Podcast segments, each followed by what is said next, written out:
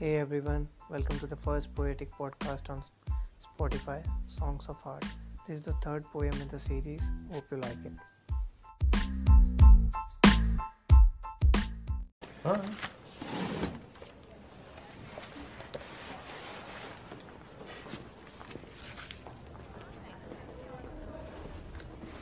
Mr. Anderson?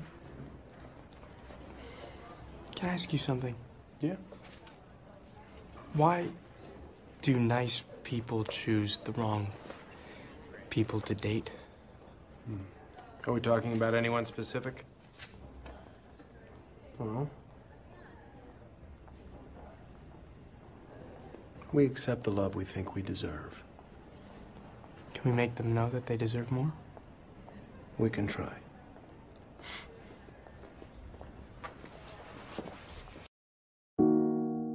Sometimes in life, we end up being in a relationship that is just toxic for our life. Rather creating life, it eats out life from you. And the interesting part is that you don't realize it happening. You feel it like a pinch deep within your heart, but you ignore it, thinking it's your mistake, not the other person's. The kindness in you engulfs the rational part of yours, making your self esteem such low that the acidic burns caused by the other person feel your own mistakes.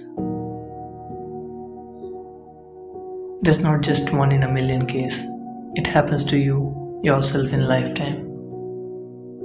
They end up being a termite that covered you from outside but was eating you from within. And you don't just realize it yourself, no matter how intelligent or rational you are in thinking. Until and unless a person comes in your life and touches you with the true essence of the love.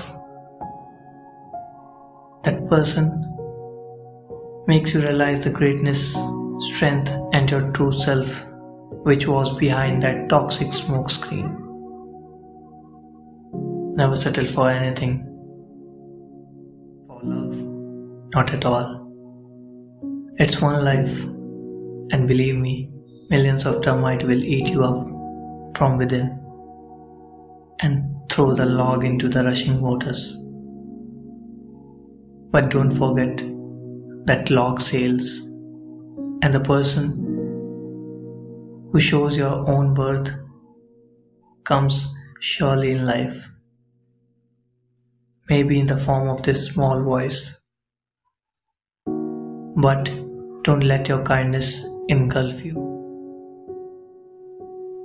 And if you get a chance, then be the one who empowers their soul and raise them from the ashes of their past. Let not the nicer people fall prey to the bad ones.